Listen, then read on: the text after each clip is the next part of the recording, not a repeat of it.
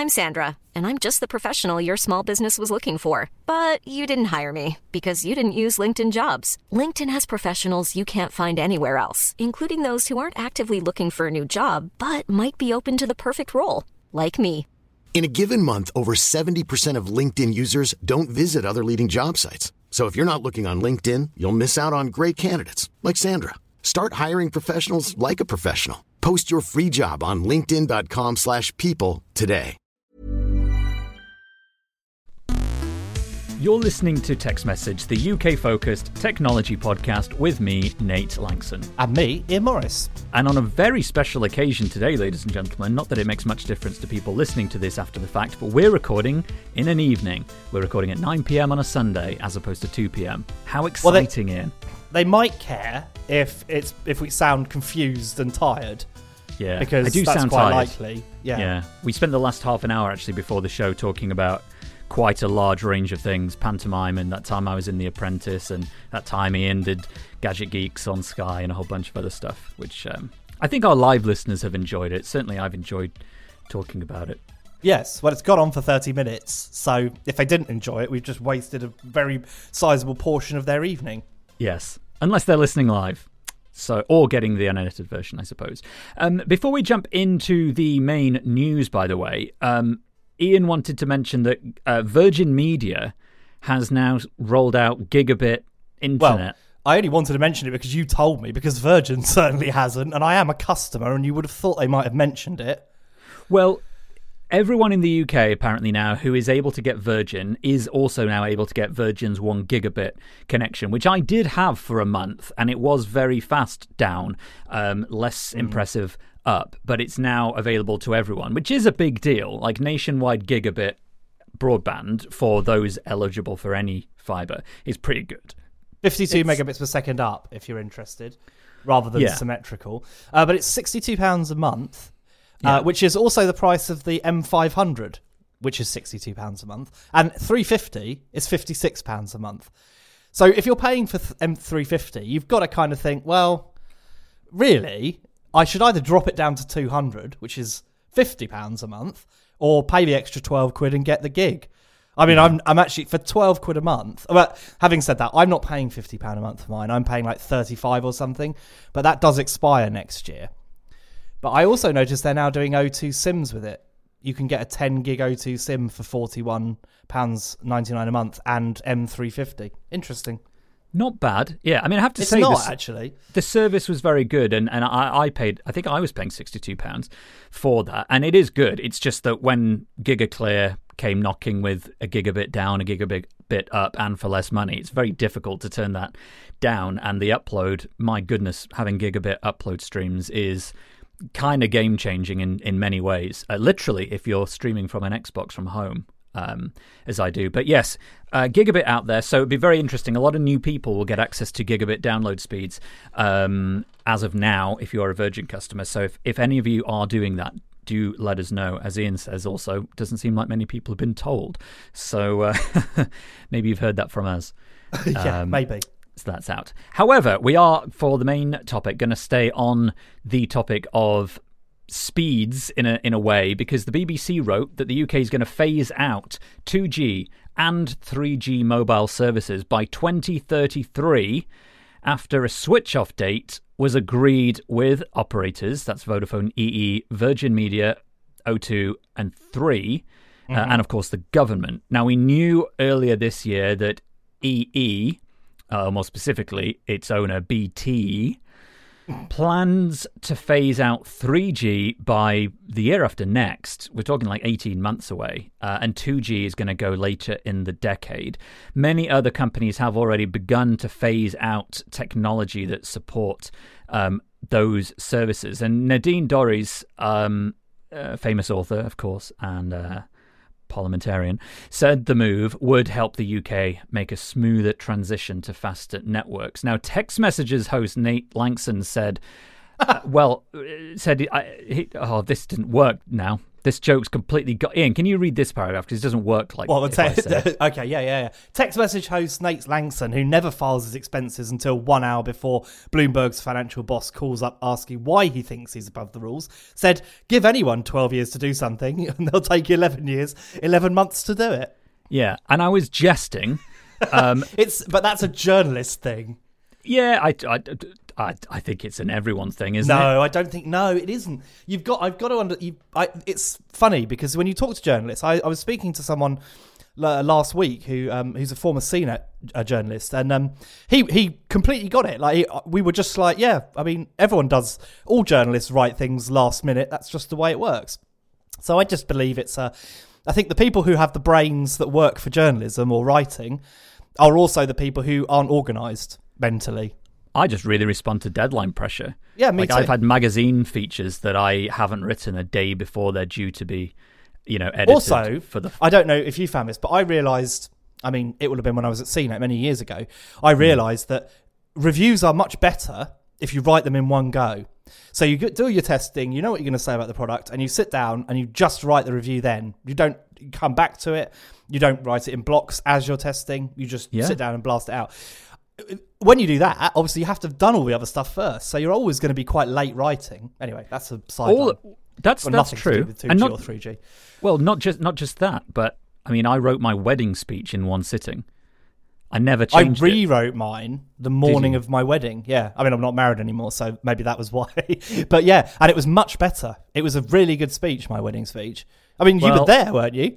Yeah, I, d- well, I mean, Nick Nick says he takes ages to put his expenses in, and Ian's uh, Ian B. This is um, who, by the way, is in Australia, I believe. So you must be up at the crack of dawn to be listening to this live. Yeah. Uh, he says, "Everyone, all my work is done last minute." That's true. But you're right. This was a tangential little joke, It was. and the reason I was jesting about it is is partly because although I think that is true, there is a hell of a lot riding on this that makes the 12 years actually make quite a lot of sense, uh, specifically for 2G, because things like smart meters, which have been slowly, very slowly actually, rolling out, they rely on 2G because they're good at getting signal in super remote, weak areas or behind walls and in houses. Uh, they require minimal power, low bandwidth, very low maintenance and things.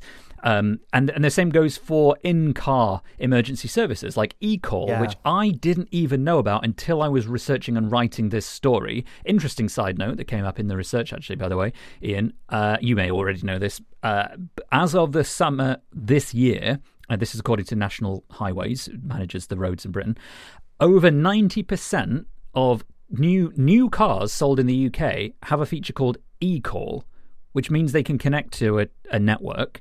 Uh, it's a safety feature. It's built into vehicles. It's automatically activated if you have an accident when the air uh, bags are deployed. You can also manually uh, enable it. That's called an SOS or, or something. But they rely on these systems. So actually getting rid of 2G is way harder than getting Well- rid of 3G. And this is the problem. Um, like, even if you, even 2G or 3G, no matter which, there have been people who have called for, and I think this is a great idea, some kind of national network that operates in the frequency band for 2G and 3G, but it isn't owned by like O2 or Vodafone. It's part of that they all contribute to it say but you you know you cut the frequencies it uses right down to the bare minimum and just have a basic network and then that enables these systems to carry on working because obviously what what happens when you turn them off is that cars that are say 10 years old which because car tech moves very slowly often so if you're driving a car that's you know new today that in-car entertainment system would have been designed five years ago um, and if you were driving a five-year-old car the in-car entertainment system was there wouldn't have been 4g when that was launched so you know you're stuck with an old system and it, it means that they will be effectively rendered useless. It affects Tesla too. Early Tesla cars didn't have 4G, I don't think, and so had to have go back and have a replacement module fitted in order to get all the over over the air updates and stuff like that. So it is a problem. Uh, yeah. Is it? Yeah. I mean, uh, it, it's one of these things. I mean, it's not going to be a problem for anyone on the who's still using one of the very first O2 iPhones because they didn't have 3G. They are stuck on 2G Edge, which I suppose is what two and a half, 2.5G, isn't it? But still, it's not 3G. So you don't need to worry about that disconnecting you, um, or at least not as much as you should worry about maybe getting a new phone. Well, yeah. but that's that's interesting. I mean, this follows uh, Amazon. I think this is the most relevant comparison to what's happened overseas because Amazon was uh, was warning people in the US who use some of the old Kindle devices that they were going to be essentially cut off from the internet because of switch offs like this and the fact that they didn't have Wi-Fi. Obviously, in this in that instance, Amazon has a few quid and can incentivize people affected, but not every business has Bezo bu- Bezos bucks to No. throw at people who feel unfairly left out of um, connectivity by the impending loss of technology like this. So I, it, it's just I think it's very interesting to see a timeline. So no 2G and 3G after 2033, and some analysts that I have read. Uh, around this news said that they really they expect this to be done way sooner and it's just that Yeah, this because is there's a huge incentive to do it quickly, isn't there? Because then you can refarm those frequencies Yeah. and make 5G better. But you know, it really it's that's no use to the people who are using legacy hardware that that only connects to those older networks. Yeah. And how do you adapt that? I mean, it's difficult with wireless. I was at a friend's this weekend and I was helping him sort out the fact that he was only getting a fraction of his bandwidth um, to his computer in an outside office. And it we, we narrowed it down to being a combination of the distance from his router. Eh, so he was having to use like a 40 meter Cat5 Ethernet cable. Yeah. And the fact that the Ethernet cable in the machine itself wasn't going to reach the kind of speeds that technically his internet could bring into the house. There's not you can replace a cable, but it's really difficult to replace the physical hardware in a Mac. But it's still technically possible. Whereas with wireless, you're completely screwed. You you are, want to keep that old piece of tech, you you. but I, yeah, you are. But I mean, uh, why you? But you could do it if you kept if you kept some sort of legacy network running.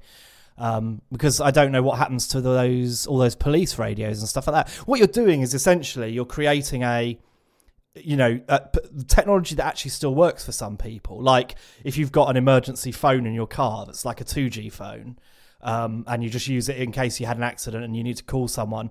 Um, you know, like you're just you're just making all that technology obsolete, aren't you? So it has to be thrown away. It can no longer be used for anything at all. So it, it, it is annoying, and it, it would be good if there was a way for them to say take a portion of the spectrum and use it just for that. But I guess it doesn't really work like that because it's they need those frequencies completely clear in order to refarm them for to 5G and such. So Yeah. you know, it, it, it is a difficult problem. But I think maybe maybe it's time for us to say at this point, well, maybe we need to reserve a block of frequencies just for legacy stuff and just say that's it. We're not going to have anything in those frequencies now. You're you're just going to have to deal with it. But it's a big block, and you know those old devices obviously use more bandwidth as well because you know that's the nature of it. So it would be problematic. yeah. They're less efficient. Charlotte in our live chat um, said she's been on a wait list for, for a smart meter for two years, but actually, Charlotte's in that category of, of people who may be on the on, on a very long wait list to get something crap that won't work in future, and Yeah. instead, and as a result, be first in line for something that will last for ages. So well, that, you, that is the question because I wonder what mine uses. mine definitely uses two G, and I and I've had it for it's been in this house for at least I think four years. We're Mine was on, uh, this OVO. year. I think honestly. I think the vast majority of them are two G. Yeah, that wouldn't really- surprise me. I For a really do. start, you know, four G around here isn't great anyway, and I don't know what three G is like. uh, You know, I mostly use Wi-Fi, obviously, uh, Hmm. but you know, it's it's a bit. I mean, it does depend on the network, of course, and there must be some provision made. I'm assuming they all use, you know, Vodafone or O2 or something like that. But I believe ours uses O2. I vaguely Yeah. remember asking the uh, installation engineer for some technical details about it because, of course, why wouldn't you? Oh, no. Um, and I, I believe I believe he said it was uh, it was it was O2 I don't know why they don't just get it connected to your Wi-Fi. because Wi-Fi goes down, and if your Wi-Fi goes down, you don't want to have no information about how much electricity you're using. I mean, Although- yeah, but so do cell towers, and as we've pointed out, Wi-Fi is a lot more reliable than no network at all. Like, what happens to all those pieces of hardware when this they switch the networks off? They're all oh, I useless don't again. know. I don't want Well, that's the point, the isn't it? Future. They're all you. You basically the government has spent a lot of money subsidising smart meters for people. Um, you know, it's not energy companies paying for this. It's because the government wants everyone a smart meter. So there's been a big incentive. They've paid for you know multi-million national news campaigns in pa- papers and stuff. Um, and you know, if if they if they're all using 2G and that gets switched off or 3G, uh, that, you know, then you've got to go around and do it all again, haven't you? Or at least refit a new transmitter or whatever. I mean, they might be modular, but even so, it's a massive expense. So why not have it as it, you know, it can connect to your Wi-Fi as well? That seems like an absolutely minimal uh, sacrifice to make. And I know, okay, sure, it's not that easy because every, you know people might move out, they might get different Wi-Fi, blah blah blah. But it could be an option. And I th- uh, Ian B in the chat asks if the sensors on motorway bridges for traffic flows use 2G. They do. Probably. I've looked into these. There's a company Ah. called AirScan, but it's one of a number of options. So it, de- I think it largely nowadays depends on who is doing that install and what they want to use because they are much more adaptable. They have the benefit of generally, if it's on a motorway, being relatively clear of uh, nearby obstructions. So it does make things like 3G or 4G or other technologies, I think, slightly more viable. It's also Well, easier also, to get power to This them. was supposed to be part of 5G, wasn't it? It's like the Internet of Things. You know, if you're giving every motorway bridge 20,000, you know, individual IP addresses, then having, you know, having 5G makes sense because, you know, you can that they they use less bandwidth, they can have their own address, blah blah blah. You know, but that's all at that the kind edge. of jazz. But that's at the Yeah. edge. 5G at the edge, uh, you're, you're completely Internet of Things. You know, very narrow distances, but for communicating real, you know, uh, power usage data back to your energy provider. I- I don't think that's going to be over 5G. I No. don't think anyone really needs that to be over 5G. No, not at all. Uh, but who knows? We'll see. Uh, it, it's a it's a definite question, but one that they should have been able to foresee. I'm confused by why it suddenly, you know, appeared, and everyone's like, "Oh yeah, this is actually a massive problem." Mm. Indeed.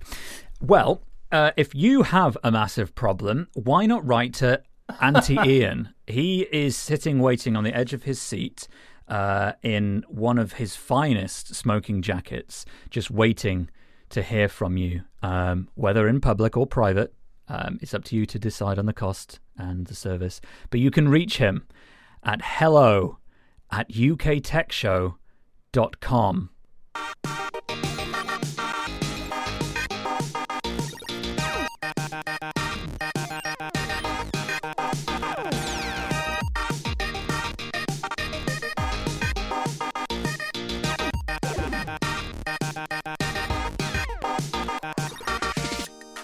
Nate, uh, a short while ago, well, not a short while ago, a, a few weeks back, Slash Film posted an article about the increasing problems of dialogue in movies and its audibility. Now, I have a problem with this, and I know you're someone who cares very deeply about audio. Is this something you've noticed? Yes. To the Good. extent that I've I've I've chosen to boost the center channel on a movie once recently. I believe the Social Network, if my memory Ah. serves. Yes, very good example of a film actually, because that's um, obviously relies very heavily on uh, Sorkin's dialogue, which is uh, spoken at great rate. In fact, there's some good stories about writing that film from him. Like you know, he he his scripts are much longer than everyone else's, and when he sat down with Fincher to direct that, he was like, "Right, you've got one minute eight seconds to get through all this dialogue." And that's an end of it. And so people just had to speak very quickly, and that makes things very difficult to understand. Anyway, Also, one of the first feature films to be edited in Final Cut Pro 10, I believe. Oh, really? Interesting. I it, believe it was shot on a red or something, wasn't it? No idea. I just remember being told Yeah. by someone at Apple when I was at a briefing about the launch Ah. of Final Cut Pro 10 at the time. Anyway, proceed. Huh. Well, anyway, so uh, the article's good and really worth a read. Uh, Nate will put it in the show notes as usual, and you can you know search for it on Slash Film as well. Uh, but the article lists a lot of different reasons. So one of them uh, might be directorial choice. Chris Nolan is particularly famous for saying that he doesn't expect you to be able to hear every line of dialogue in his movies. He says, you know, you don't hear everything in real life. So by not actually understanding everything people say, that, that kind of gives it a sort of realism as if you were there, which is a odd sort of choice. But also, Chris Nolan doesn't care. you know, he doesn't shoot on digital. He refuses to. He only shoots on uh, film, and you know, uh, mostly these days IMAX. So he's obviously someone that cares very much about the pictures, but perhaps not so much about the sound. Um, obviously, there's also the problem of actors. They don't always enunciate properly, or they might be doing something that means that it's very difficult for them to get a line out clearly. So that's another issue. Um, also, apparently, th- uh, there are issues with um, sound people not being able to have the access they need. So, you know, when you're shooting a movie, you, quite likely that character, you know, people, actors will have uh, body worn radio mics on to catch their dialogue, but that'll have to be hidden, obviously. So it'll be under clothing. So that might be, uh, you know, you might get rustling of sounds, you know, clothing and all that kind of stuff, which makes it even more difficult. You know, you might have a boom, but it might be pointing the wrong way, or there might be, you know, some other noise that gets in the way. So, you know, it's it. And uh, some people have said that you know, if you give sound guys more time and more, you know, credibility on set, they are able to get much better results. Um, but then things take a turn for the, the predictable, and technology comes in, gets in the way. Um, and it, because there's so many amazing things you can do with audio now, because things like Dolby Atmos have this all over sound that just is remarkable when you hear it in a cinema. The temptation for both sound mixers and and, and directors is going to be to make the most of it, um, and by doing that, they can obviously cloud the soundtrack and make it more complicated to hear everything. Um, that often works out okay in the cinema because they have very good dialogue channels at the front but it doesn't work necessarily quite as well at home where if you're watching on stereo everything is just thrown into that channel and it might be hugely distracting. Um, so that's part of i think that's the biggest part of the problem. And then you've also got the issue of mixing for cinemas. Now obviously people do remix their movies for home streaming and home you know dvd blu-ray that kind of stuff. But the the majority of the time when you mix a film is spent in a in a sort of cinema style room mixing the sound on cinema equipment. So you will be able to hear everything. And I, I did i remember when i was at university i did audio engineering and part of the way your he- ear hears if you know the louder things are the more equal you can hear all frequencies. So if you if you boost things up to a good level then you'll be much more able to hear those dialogue frequencies which are annoyingly the ones that tend to get worse as you get older rather than you know losing bass which would be probably a, a better sort of sacrifice. It tends to be that the bit of your ear that gets dialogue is is is the bit that has trouble when you age as i am as we all are indeed Yeah. uh, so those are some of the problems. There is another additional thing that um, budgets apparently have come into play.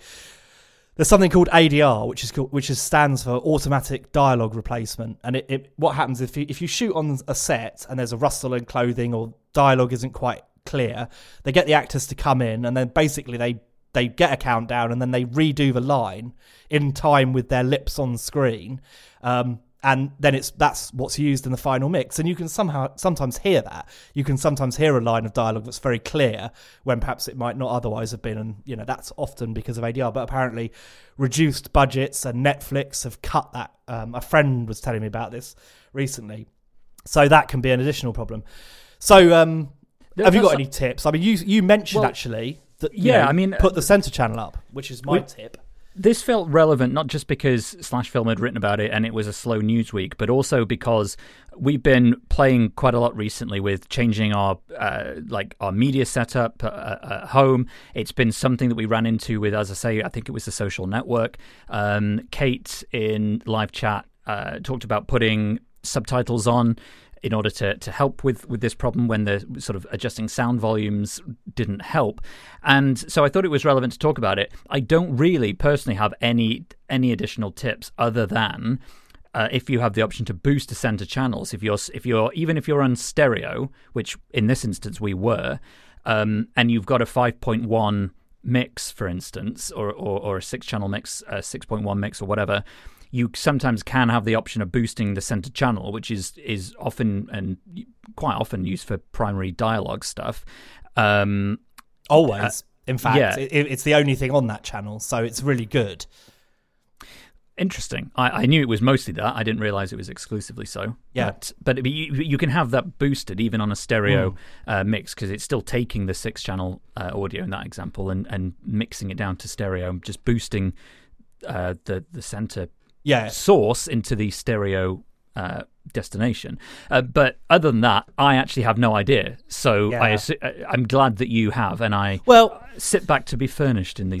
well, I mean, it, there are obviously like that's that would be my favourite solution, the one that you came up with. If if people can afford or justify having a surround sound system, and it doesn't necessarily need to be a massively expensive one, but it does need to be one where you get 5.1 channels. That enables you then to tweak the levels individually. And what I used to do is bring the left and the right right down because that's where all the effects happen. So, you know, explosions will be mixed onto that left and right channel. Um, and then you can bring up the dialogue, and then you should be able to hear it quite clearly. Um, of course, you are messing around with the mix at that point, so you're you're you're not creating the same film environment that you would have had at the cinema, but also you're probably not able to reach those kind of volumes at your home, nor would you necessarily want to. Um, obviously, having a soundbar is a big help. The quality of your speakers will will make a huge difference. You know, if you can possibly justify spending some money on an extra speaker that, that takes away from the stereo. I mean, like you said, those things like the Sonos soundbar, most soundbars will take that center channel and you know use it more effectively. So having a soundbar, even if it's not a very expensive one, could be a really good way to win on that. Um, you can also add a subwoofer, which sounds ludicrous, but particularly if you're if you're on a like a 5.1 system, if you don't have a subwoofer, then the the the the, uh, AV receiver will send the bass to the other speakers, which could have an impact on the audibility of dialogue. So if you get a subwoofer, I mean, and sometimes you don't need a subwoofer, you could just tell it you've got one and then not have one, and it would still send that low frequency sound out to that channel, which might help reduce problems on smaller speakers. Uh, so that's worth considering. But also having a subwoofer is generally quite good because you get much more granular control over it. A lot of them have their own you know controls on them, so you can turn it down quite low, but you still get a really nice impact from the bass. Like you can hear it, but it doesn't have to be overwhelming like it is in a cinema. I saw Bond recently in a in a Dolby cinema with Atmos, and the the bass was just unbelievable. Like it was so over the top. Uh, if it suits that film, but if you're listening to that at home, you can see how it's going to go wrong quite quickly. Side Um, note. I recently watched the new Bond. I assume Oh, you're talking you? about the new Bond. Yes, I so am, we yeah. need to talk offline about Sure.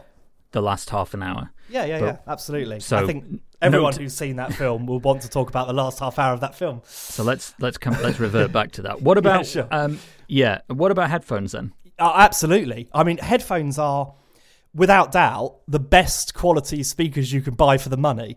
Like we, we talk, we tend to talk about headphones in isolation, but speakers tend to be very expensive if you want really good ones that can do a really good range of frequencies. But actually, if your budget doesn't stretch to having a 5.1 system, then you know use a fraction of it, use 300 quid say, and get yourself a pair of absolutely kick-ass headphones, and that will probably be a, a, huge benefit. You'll get very crisp dialogue. You know, obviously you are still going to be using the stereo mix at that point, so you're sort of going to be beholden to um, how the dialogue engineers have mixed it and all that kind of stuff. But I, when I've done it, I've found headphones to be a really good solution. Plus, they're not going to wake up the house, and you can maybe you know you can tweak them a bit. You can maybe turn them up a little bit louder. Obviously, I don't recommend doing that all the time, but for short periods of loud listening, it's acceptable to you know have it a bit cranked up just for say an hour and a half or whatever the duration of a movie is.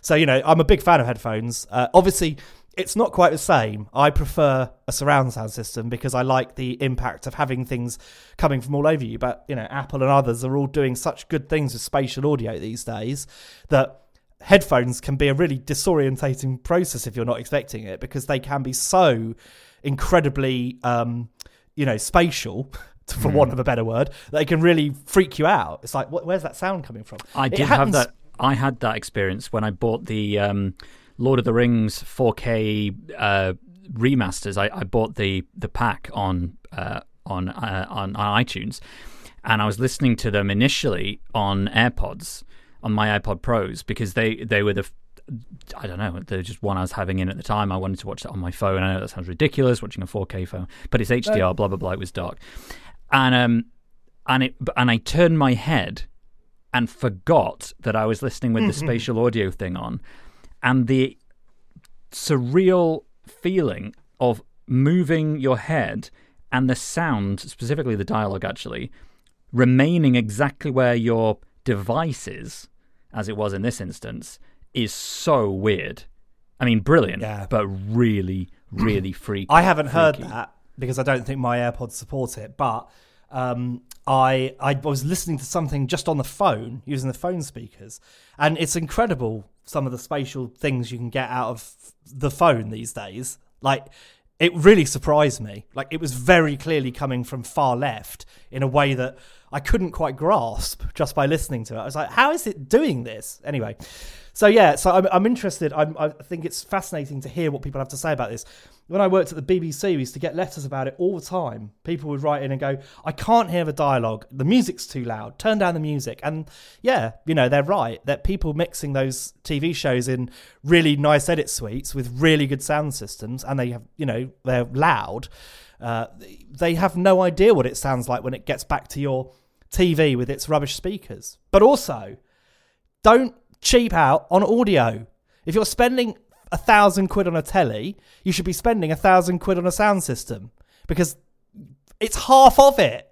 Stop being cheap about sound. It's really important, and that's why people hate their sound because they're not spending enough on it.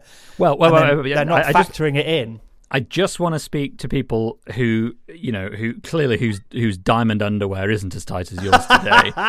that what Ian really means is actually take your thousand pounds and spend five hundred of it on the TV and the other five hundred on the audio. But I, here's, here's a here's a compromise: buy the TV first, and then while while you're feeling annoyed and disappointed by the sound about it, save a thousand pounds and buy some sound because uh, you know it, it it does make a huge difference. And I I I've got a surround sound system, but I'm not using it at the moment. I've I've switched to Sonos. Um, I've got an old soundbar that I used that I got ages ago, um, and it's very good. And that isn't necessarily you can get one of those second hand for.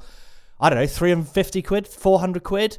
It is a really nice solution, actually. It's surprisingly good at bass. It's good at dialogue. It, it sounds very, you know, well balanced. Plus, it doesn't, it does actually do sort of stereo and spatial kind of in a, in a reasonably good way. So you don't have to spend a huge amount and you can get some really nice results. I just want to also, uh, Kate in, in the live chat here, Snail Scribbles, makes a very good point. Some people are hard of hearing or partially deaf. They shouldn't have to spend lots of money on tech to be able to watch a film. They need to just stop making explosions and music so effing loud. Yeah, I mean, I get that, and I, I, I, I mean, look, I'm someone who's have great hearing anymore. Like my parents, both got hearing problems, so it's it's obviously something that's going to affect me increasingly, and it's frustrating. Um, yes, I, I completely agree, and I mean, I, I also think that people probably just have no idea that you can turn down the left and the right channels, and that will make a huge difference. Um, you know, I, like, and that's what I'm doing here. You know, if you've got family who are struggling and they maybe have a surround sound system, or you know, that there are options, you know, tell them because it, it is a way to make it better. I do completely agree that there should be, you know, DVDs and streaming. You could have multiple sound channels. You could have like a, a, a you know, a dialogue heavy mix for people with hearing problems or anyone else for that matter. And you could give it a massive boost and, and that could be something netflix could easily do like having a an enhanced audio experience for people with hearing or, or, or who just want to hear the dialogue like and don't care so much about the explosions. That would be absolutely great. And it is not difficult to do. You're not streaming both after all. So you're not you know using more bandwidth. You just pick one and that's the one you use Nick in the live chat has shared a, an interesting link to a Lifewire story about amplifying dialogue in, in, in TV. We'll include a link to that in the show notes at uktechshow.com slash, uh, I think the mixer just uh, had a little It did. there. Apologies. Uh, but at, at uktechshow.com forward slash episodes, find episode 260. You'll find the link to Nick's article, uh, Nick's suggested article there, as well as the uh, original link to the slash film piece that inspired this debate. Um, we'll take any questions, of course. Hello. And what you, sorry, I was going to say, and what you will find as well is Nate does a very good job of mixing this podcast. So even if I'm a bit quieter and move away from my microphone, you should still be able to hear me because it's good mixing.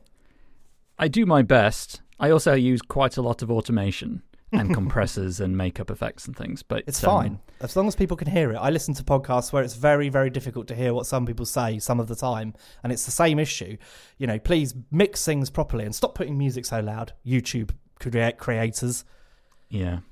Well, um, any f- further thoughts on this? Very, very welcome at hello at uktechshow.com.